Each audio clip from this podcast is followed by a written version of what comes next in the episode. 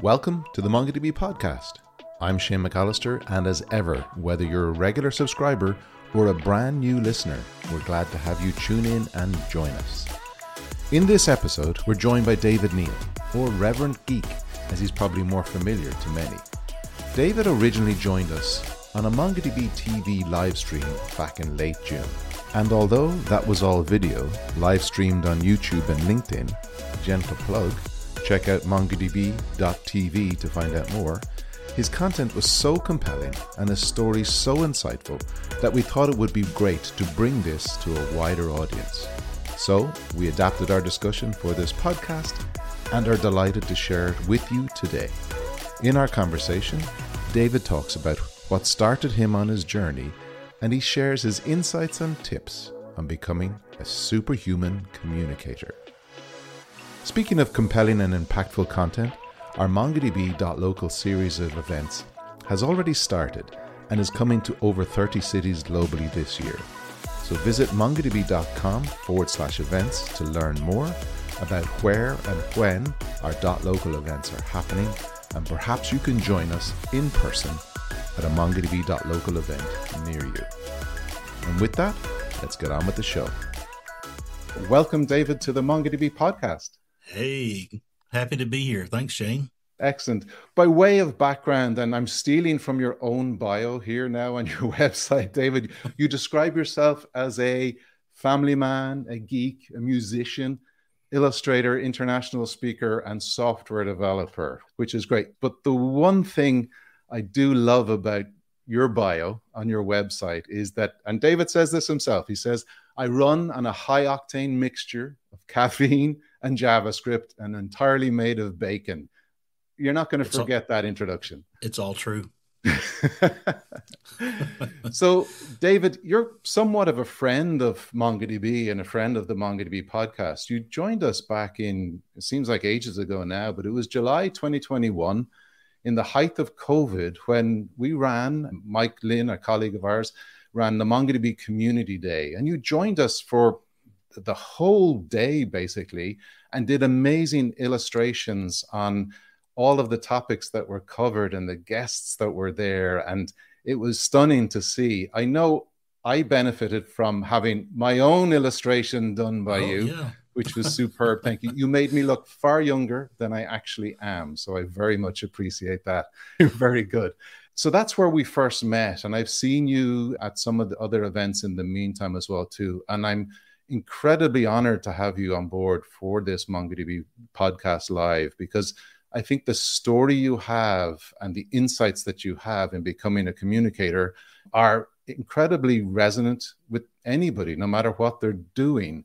This podcast goes out to a lot of developers, but also a huge wide variety of audience. So, yeah. without further ado, we can get started by way of your background and your journey to where you are today and the insights that you've learned, bringing illustrations to your talks and your events. Thank you for uh, giving me this opportunity to share my story. This is a topic that I am super passionate about. It has transformed everything that I do from a communications perspective, part of my in my career, and I want to encourage as many folks as possible to try some of these ideas for themselves to make communications, whether it be presentations or blog posts or documentation more fun, more engaging, so that we we all can enjoy the things that we share more and and have more impact on folks. Yeah, I think so. Particularly at events and presenting at events, particularly the larger conferences with many strands and many tracks, that there's so much going on that people remember how you make them feel, not necessarily yeah. what you say, and how you impact yeah. them and how they come away from their talks. Yeah, that's one of my favorite quotes. Maya Angelou said, People will forget what you said, they'll forget what all these things, but they'll never forget how you made them feel. And that has resonated with me and is part of the reason why I do some of the things that I do. That's excellent. And yep. so I think the key thing for me is to understand where you were at the start, this didn't always come naturally to you. And that's part of the journey to where you've come today, correct? Yeah, absolutely. As I mentioned before, this is a topic that I am super passionate about and interested in.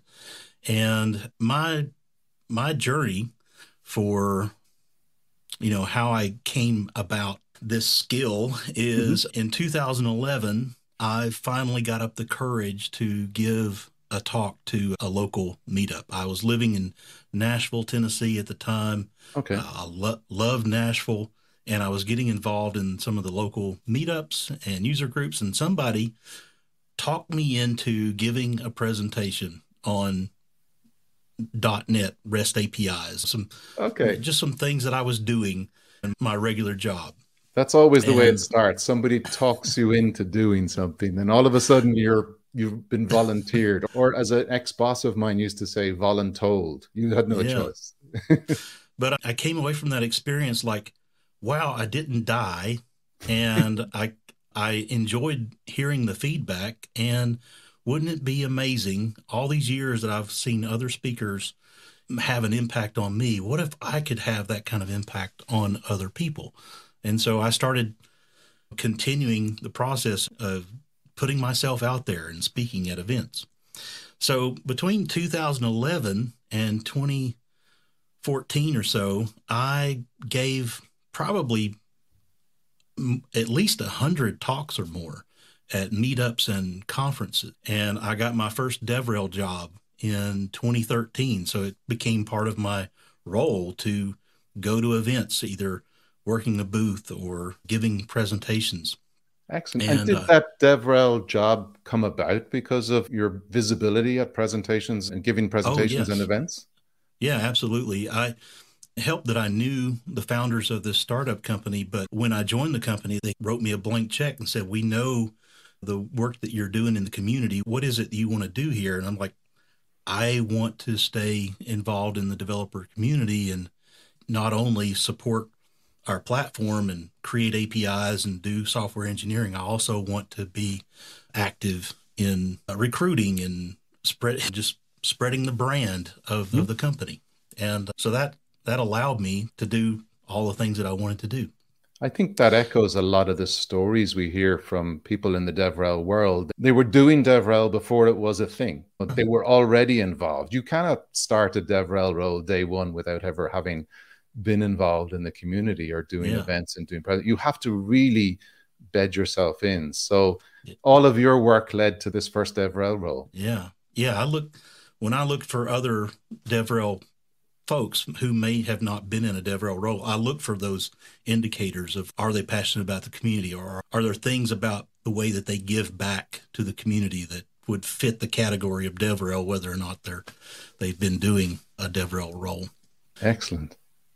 So I got better and better as a speaker, but I just felt like I wasn't having the impact that I wanted to have. My typical audience was not always engaged. I got good feedback. People told me I was a good speaker, but I just wasn't, I just knew that people weren't walking away from my talk being super inspired or really all that excited about the topic that I was talking about. And I think a lot of folks in developer relations and in other areas can relate to this that you pour your heart out into mm-hmm. something, mm-hmm. whether it be a talk or a product or something, and you just feel like, man, just pe- people just aren't aren't excited about it as I thought they might be. Yeah, we've all been there because you live and breathe this, and then you're excited to get out and to show it off to the world. And it is quite hard as a speaker on stage because you're sometimes you're staring out into the audience and it's super hard these days with everybody looking at their mobile phones and, oh, yeah. and more than multitasking, yeah. right? Yep. So by the end of t- 2014, I was feeling pretty burned out. I was thinking, man, is this the best I can hope for? Mm-hmm. And I thought about just hanging it up for a while, like maybe taking a year off. And I was having this kind of existential crisis about all this stuff that I've been doing for the last few years. Was it really worth it? Was I really making a difference that I really wanted to make? So I started doing some research in at the beginning of 2015, and I came across a video on YouTube. I encourage folks to go and find it. It's, it's called Show and Tell by Dan Roam. It's a presentation that he gave at Google. It's about 45 minutes long. And by the end of this talk that he gave, this presentation, I was convinced. I thought, man, this is what I want to do. This is amazing. It looks like it looks fun. It had the impact on me that I wanted to have on my audiences. Like I I was fired up. So I had a a brand new talk that I needed to create for the Orlando Code Camp, and the talk was on uh, Kanban, which is visualizing work. Okay. Um, yeah. And I thought, yeah, that kind of makes sense. If I'm giving a presentation on how to visualize work, I should have some visuals as part of my presentation. So those first drawings that I made, I had a, a cheap iPad and a $5 stylus, and I was just mm-hmm. drawing. Instead of having bullet points on a slide, I drew my slides. Excellent. I, I, love it. And I Kanban, we all have to do it, right? But it's not the most exciting thing in the world. So that you're yeah. bringing some life to it. Yeah, I created these crude drawings of stick figures. I didn't have a whole lot of skill to work with when I started, but it, that didn't matter. As soon as I gave this presentation, people were like, I'd never seen an audience that was just mesmerized by my presentation, so engaged. Mm. No, nobody was looking around. Everybody had their eyes on the screen or on me, and it was just amazing. And I even got we've to, all been there, right? With the death by PowerPoint and yeah, multiple bullets, PowerPoint. tiny fonts, tables that you yep. cannot read in the audience. This yeah. was refreshing, right? Yeah. And I even got to inject some of my own humor into my presentation because I'm not going to find clip art or anything on the internet that that represents this as a user I want to run with scissors. I was talking about how folks would write their features whatever onto index cards and everything. So that first presentation where I gave a talk with some of some hand drawn illustrations, and they again they were so crude, they were not well drawn for sure, but that didn't matter. The mm-hmm. audience just was engaged, was amazing. And another thing that happened that was blew my mind okay. is I had no trouble at all telling my story or giving my presentation the way that I wanted to. When you're in school and you take notes, you mm. might write mm-hmm. down mm-hmm. a a word or a phrase and when you go back and read those notes however much later to study for a test, you realize just by looking at that one word or that one phrase, you can remember a lot more information than what you wrote on the page. That makes a ton and, of sense, David, because I think people sometimes rely on the bullet points behind them as a crutch. Yeah. They and they default into reading. So they're putting the information up there as a prompt for them, but yeah, you as the audience can read much quicker than they can say it. So having your visualizations and your images and your drawings there is breathtaking and yeah. so different. And what I found was as I started to understand what was happening is as I would draw a slide or an illustration for a slide, I would be thinking about all the things that I wanted to say. And when that illustration came up on the screen, I had no trouble at all coming up with the story that went along with that illustration to talk about the things that I wanted to talk about. It was the same kind of physical act of drawing or writing that helped me to remember the things that I wanted to talk about. So they were like the way we make mnemonics and things that we use to remember things ourselves. So your illustrations, your pictures, your images were that for you. Yeah. At the end of the day, that that first talk that I gave, there was I saw a person running across the parking lot, and at first I was like, "What? That's strange. That's something you don't see." And then I realized they were running at me, oh. and I'm like, "Oh, what's going on here?" They came up to me and said, I want you to know that your presentation today was the best that I, talk that I went to. And started asking me all kinds of questions, was just talking about the subject, talking about my illustrations, just gushing over over that. And I was I was almost moved to tears because I'd never gotten that kind of feedback from anyone before. Okay. And I didn't magically become a better speaker overnight.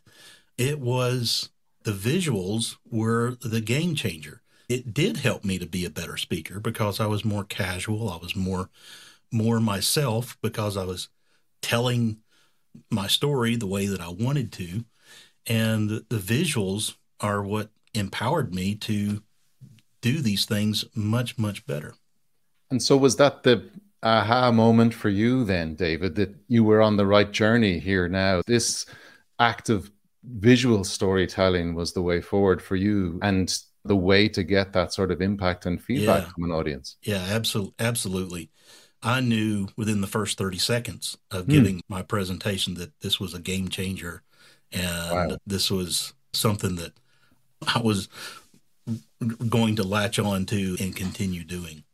It's nice to have that moment, right? That you've been building up towards, and then it all of a sudden clicks. But uh, you mentioned some dates earlier. How long was it from your start of your visual storytelling sketching journey to this aha moment? Was that a couple of years? I fell in love with it immediately. And I knew that whatever presentation I was going to do from that point forward, starting in 2015, I was going to draw slides for it. Now, the Kanban talk that I gave was mostly visuals, and I had more technical talks to give on subjects of .NET or JavaScript frameworks or whatever.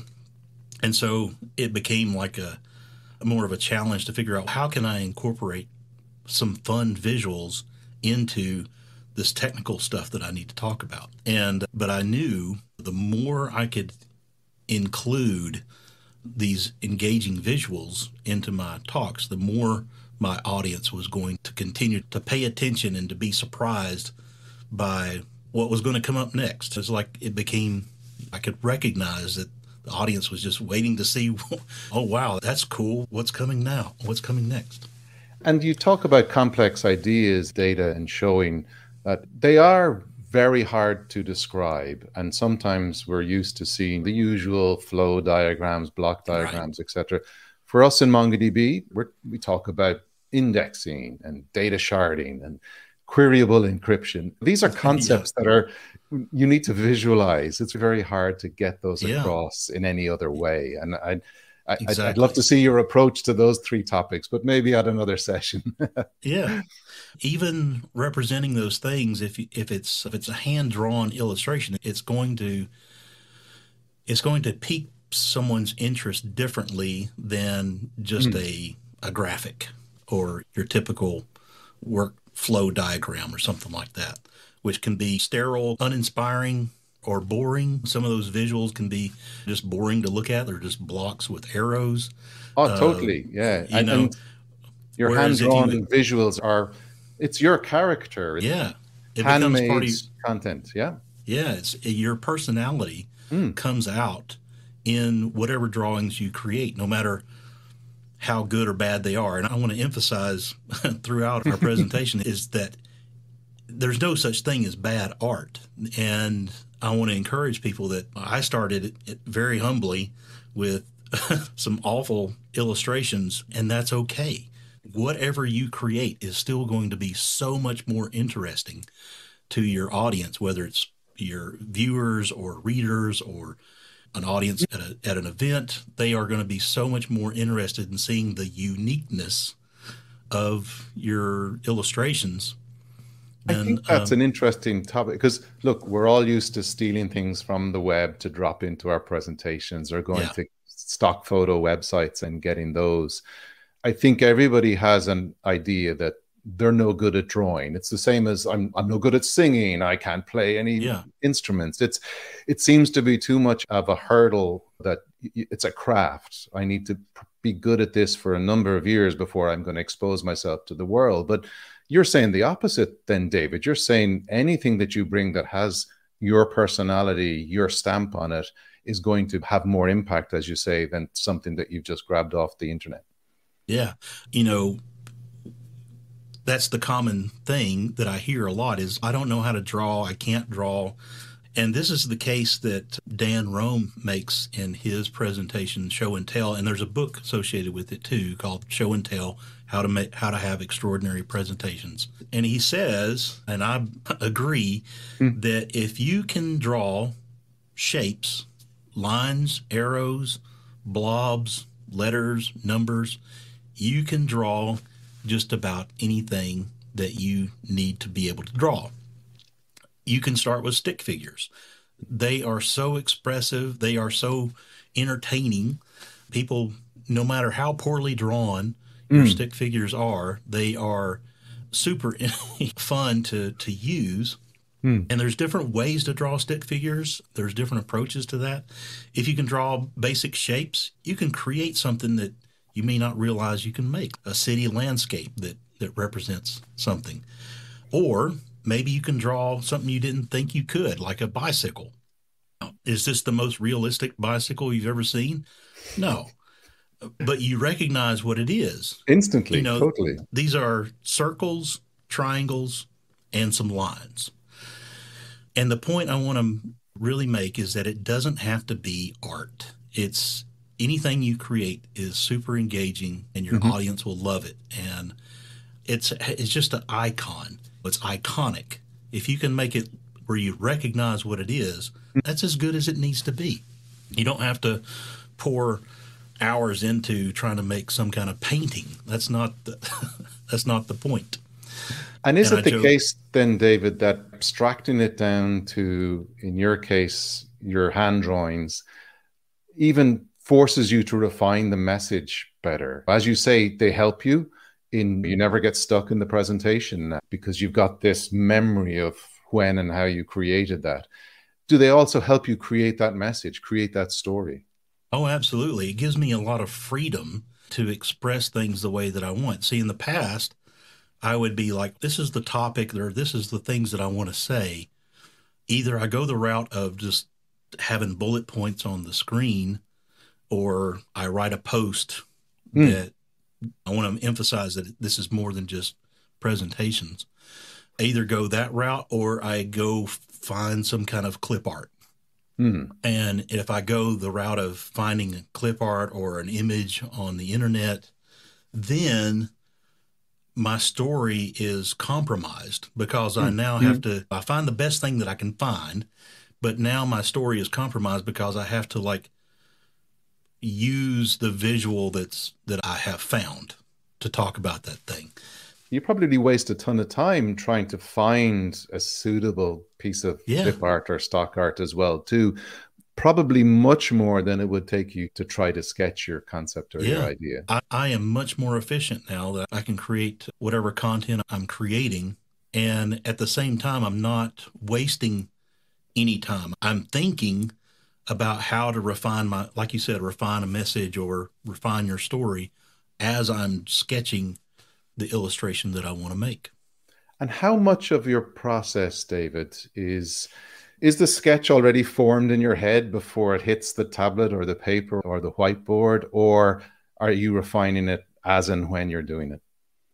I don't know. I, it, there's different approaches to the creative process. I may think in my mind like, what is a what is something very simple that represents something that I want to say about this? And it mm-hmm. may be a, an object, it may be um, an animal or a scene or some, some kind of scenario. How and if it's a if it's a scene or a scenario, is like how mm-hmm. could I? What is the simplest thing I could do that would represent that scene that I could draw with using simple shapes? Okay. Another thing that I do is that I am very purposeful in most of the time, the drawings that I create are black and white. And so I want them to be high contrast, no ambiguity or less is more. Uh, when I use color, it's very rare and it's to, it, it becomes like a, a, a, highlight or something. Okay, for like emphasis. Like a, yeah. for emphasis, like a key takeaway. is, oh, well, the color is important. It's a more it's an added visual. Yeah, so there's certainly different approaches to thinking about how you could represent something that you want to talk about. And if it's an object or something, mm-hmm. I'll go and look at images on the internet to see if I could find something that's close that I Hmm. could use as a reference so that I can look at that and go, okay, I'm going to sketch it. Or there's nothing wrong with tracing.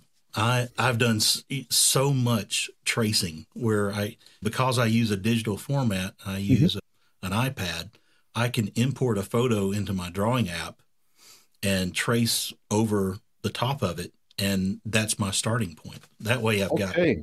I can do, I can get going.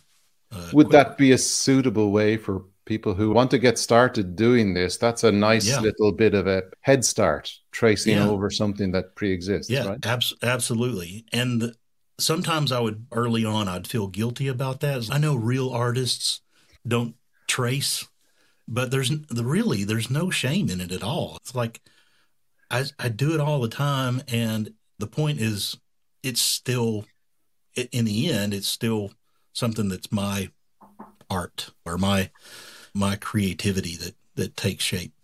Well, how, how does the saying go? All great artists steal, or something like that, as well. Yeah, exactly. So you're only following in those grand footsteps. one of the things I want to emphasize is that I've said this a little, alluded to this before, is that I've I started my journey in illustrations with public speaking, but that's not the only way you can use visuals. There's there's lots of things that you can do that you could add some of your hand drawn things to, and lots of different types of content. And I've enjoyed figuring out creative ways to add those visual elements into other areas Hmm. of communication. My one of my favorites is social media. I've had so much fun because I, I can't create a new presentation every week. I need some kind of excuse to draw because I fell in love with it. I used social media as my learn in the open. I would create these terrible illustrations and post them on Twitter or Instagram, and people would comment on them. And it was encouragement Oh, pe- to me. people love to comment on the internet. Oh, yeah, that? yeah. You're, yeah, you're open yourself right up there. yeah mostly good Okay. but but i use social media to for me to be kind of like an accountability partner as an incentive to continue Hmm. creating and improve my drawing skills i know there's been some people referenced my illustrated guide to OAuth that i created when i was at okta that's be- become one of the most popular videos and blog posts on the subject because the visualizations that are in there help to help folks to understand a very difficult subject. There's terminology and there's things that are unique to OAuth that that's difficult to grasp. And so the visuals that's in this content that I created really resonated with a lot of folks. I still have people coming up to me Mm. at events today who say, "Hey, you're the person who did that video. thank you, thank you for doing that." I think simplifying difficult concepts or theories and simplifying them down to their bare bones is so powerful and impactful. And as you said, we are a visual being. You know, everything we see and we do and get involved in, it's across the board. And I think if you can take something that's really complex, and this is the world that we occupy a lot of the time in Dev, sometimes there are complex problems that we're trying to do. And as I said earlier, sometimes you can rely on too much text and bullet points as a crutch. And I think if you can do as you do, Yeah. take it down to what actually matters, what is the simplest way to get this message across, is incredibly powerful. Yeah.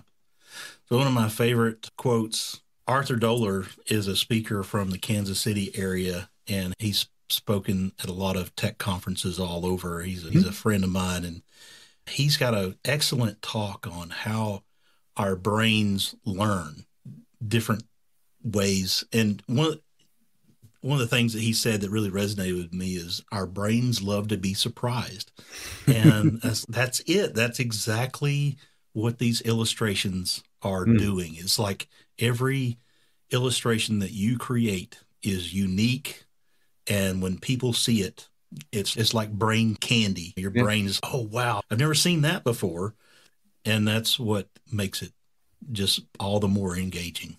Yeah, you, you honestly never hear somebody come out of a presentation going, I think the third bullet down from the paragraph was really super insightful. But they will talk about something visual that they've seen. Yeah. I love that. To be surprised. We love to be surprised. And I know you'll get into some of the tools as well, too. But you're very open in sharing all of this up on your website as well, David. Yeah.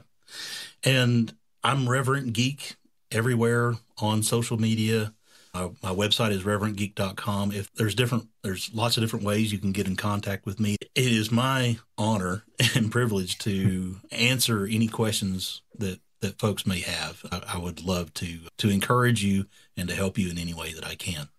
Yeah, no, that's superb. And definitely check out David's site because there's a lot more up there. You have books and other things up there as well too, which we probably don't have time to get into now. But check out your website definitely. Yeah. So just quickly, I don't I don't know how much time we have left, but I want to share with with folks maybe some things about getting started in doing all this. Hopefully, I've convinced you by this point that you should you should give this a try. But I want to share that learning any new skill, whether it's drawing or a language or a musical instrument or a new programming language or new a new database like MongoDB. There's some ingredients I believe that are common on learning any new skill. One is a determination that I am going to do this.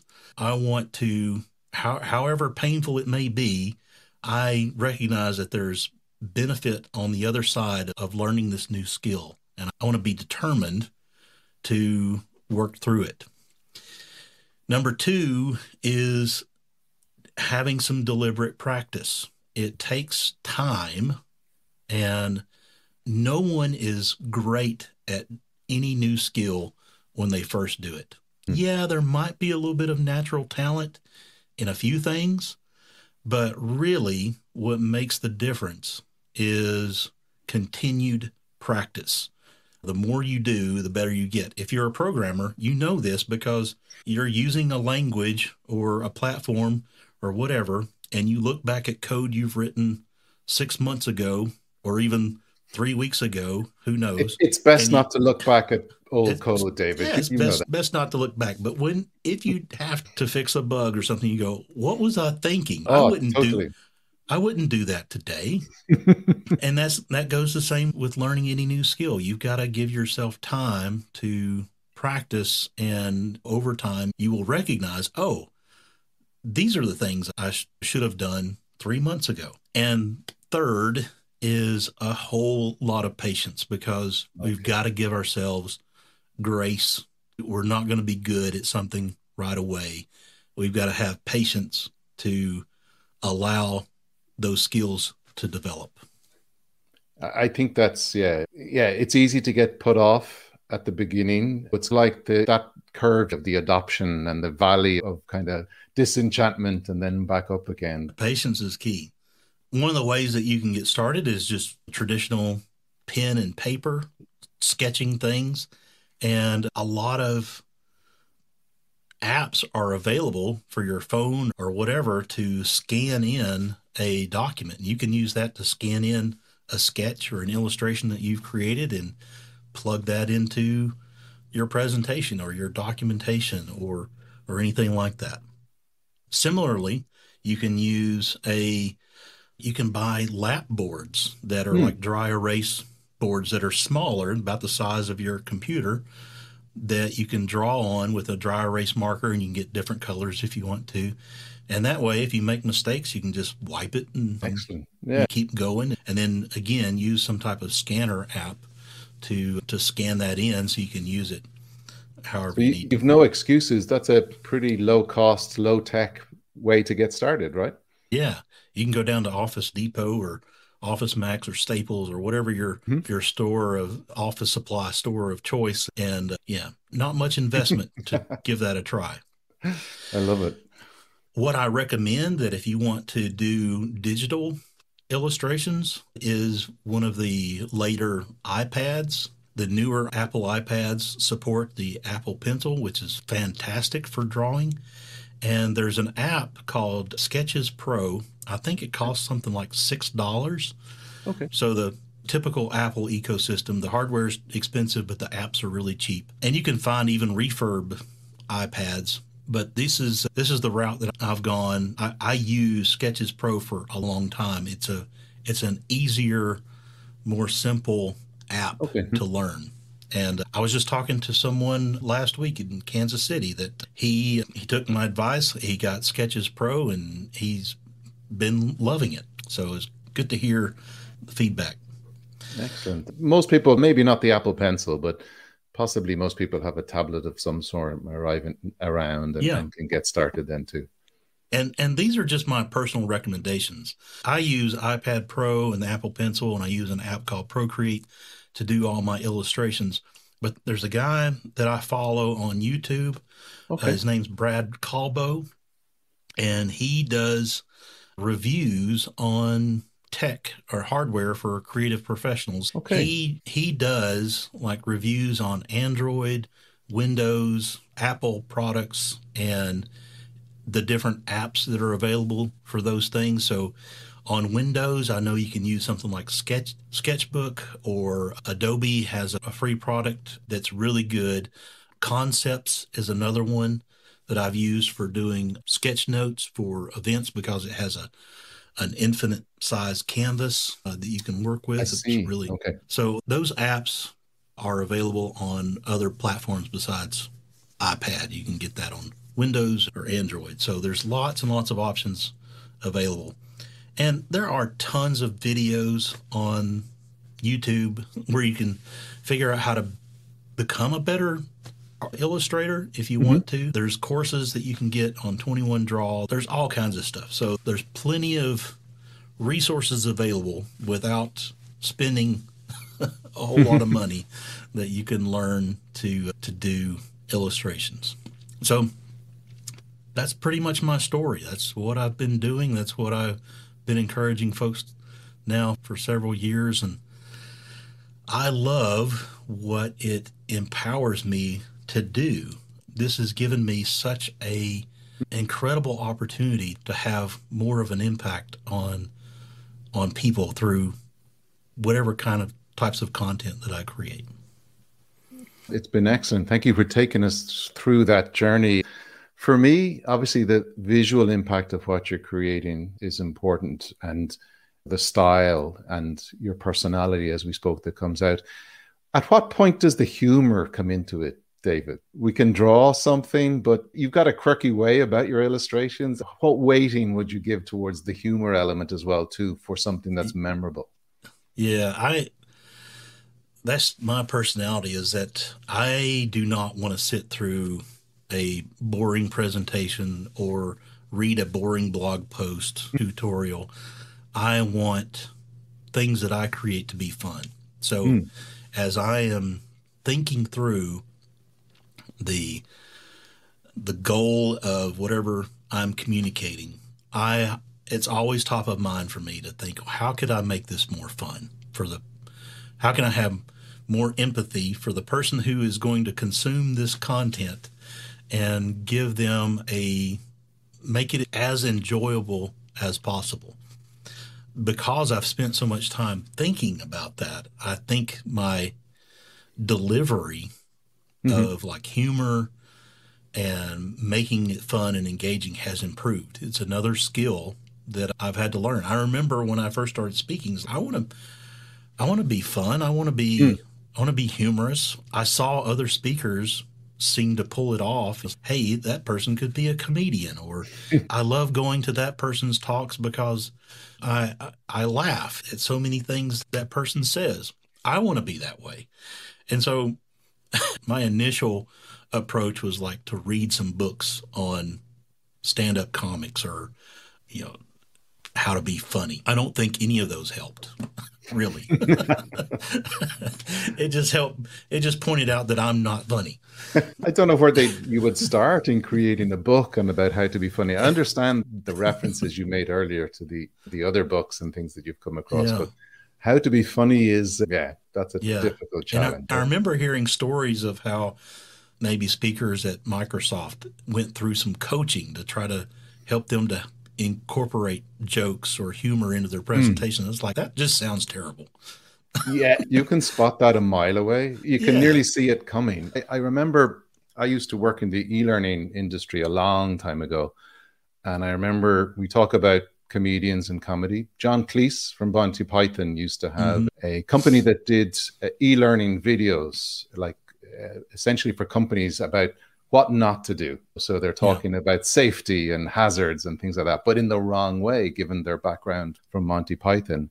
And I remember being at one particular event, David, and he, John Cleese, was doing the keynote, but I heard his voice a couple, the day before, and I went in and snuck in the back, and he's rehearsing the keynote.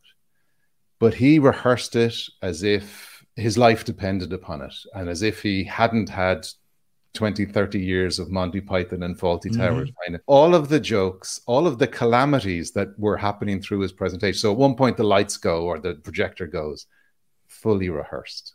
Even the most seasoned comedians practice. It goes back to your oh, slide yeah. about practice, right? Yeah. Practice and just being comfortable, like being hmm.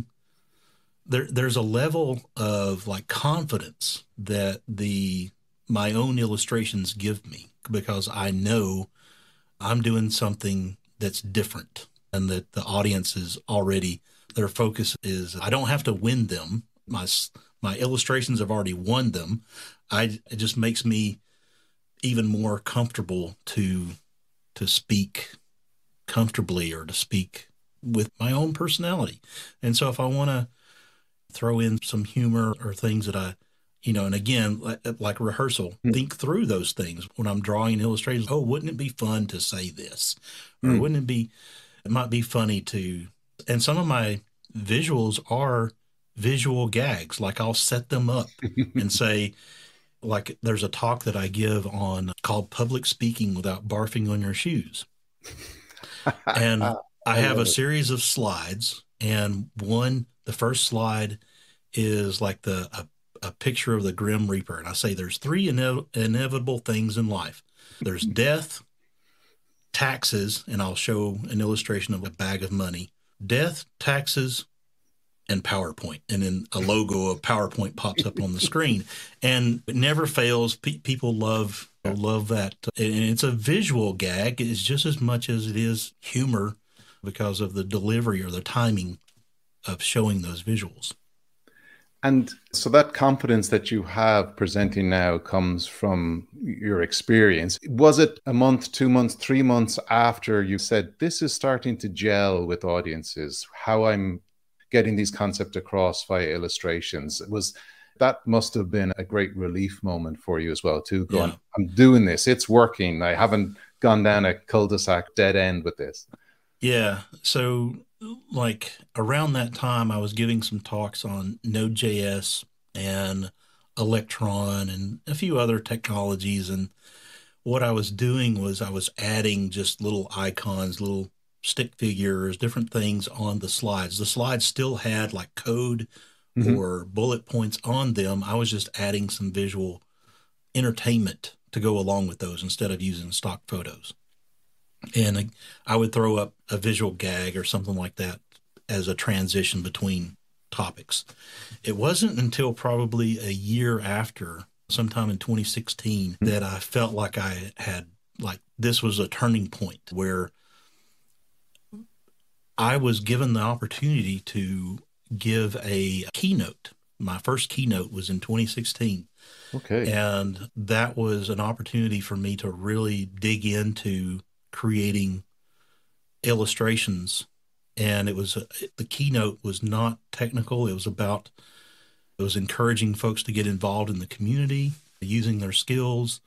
It was just a long pep talk of I I end every presentation with a slide that says, "You don't need permission to be awesome," and that res- that resonates with a lot of people.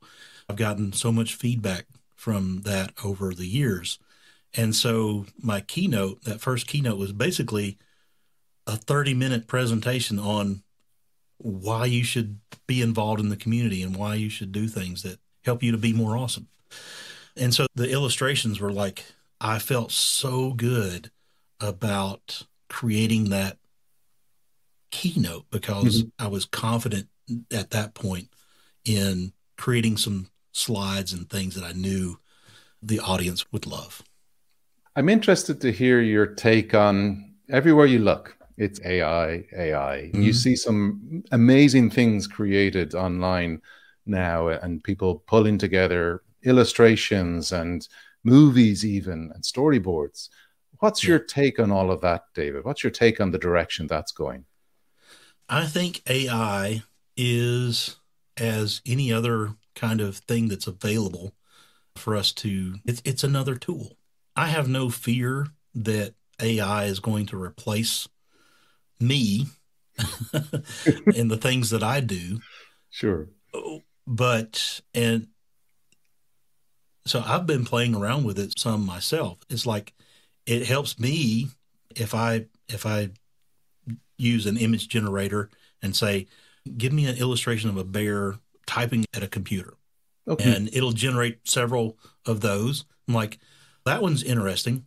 I will take that and use it as a reference to okay. create my own drawing. Yeah. It's a better starting point for me to create my own illustration. And so in that way, I man, I think this is great. I'll be able to I'll be able to go faster, I'll be able to mm-hmm. do more. And the same goes with programming. It's like you can get Chat GPT to to create some code, but unless you know how to code, what good is that? Because the, you've lost that creative touch of, oh, mm, that's mm. an interesting approach to solving that problem, but I recognize where it's not. Yes. And I can take that as a starting point to create something that helps me to move forward faster. So that's what I'm most interested in with artificial intelligence is just it's another tool that mm. we can use to to do some cool things. I will say, I was at a, an event. It says David Neal Code Cogsmith. They they took the speaker profiles for the conference and they ran it through this AI illustration tool. And so that is really cool. That's a great use for AI image generation. Not all of them were very accurate or very mm. similar to the, the actual to the people that they were assigned to, but it didn't matter. This was mm. just something fun and really got people talking. Yeah, I think you're right. I think in the context of it, we need to view it as a tool. A very smart and clever and deep tool, but it's still just a tool. It's it helps you get started, right, in what you're trying to do there. I know very much so with it comes to code. Yeah, it can write code for you, but you need to know whether that's good code or not, to be perfectly honest. yep. So I think this was fabulous, David. Thank you so much for your time and joining us and getting across this story. I think for me, going as i said at the intro going to presentations where you're you're in the middle of the row you're stuck you're going oh my god i'm stuck here how do i get out of this death by powerpoint I, I haven't been to one of your presentations in person. I've seen a lot of the work that you do online, but I very much look forward to that opportunity. And you're very good in sharing. So, all of the things that you are doing and even the presentations that you have given are all up on your website, right? Yeah, there's links to all my slides on Speaker Deck. The links can be found on my website, reverentgeek.com. And uh, yeah, there's lots of recordings of my presentations. I stream every week, but that's coding. I don't usually, occasionally, I'll do some drawing as part of the stream. So there's ways to find me. I think this has been superb. I love the journey. I love kind of the concept behind just get started, practice away, have a lot of patience, and bring a bit of life and a bit of humor into what you're doing. And uh, thank you so much, David, for joining. Hopefully, people jump over to your website and follow you on Twitter. That would be awesome. It's been an absolute pleasure. David, from all of us on the MongoDB podcast and at MongoDB in general, thank you so much for sharing your experiences with us. Thank you for having me. Many thanks to David for joining me, and I'm fascinated by his journey and the simple but powerful impact that bringing his personality and illustrations had on his developer and community presence. For the links we mentioned during the show, do check out the show notes, but definitely visit reverentgeek.com to learn more about David and to see his work. As ever, if you enjoy our podcast, please don't forget to subscribe and also leave a review wherever you get your podcasts. It really helps us and we really do appreciate it. And so for me, Shane McAllister, and the rest of the podcast team, until next time, do take care and thanks for listening.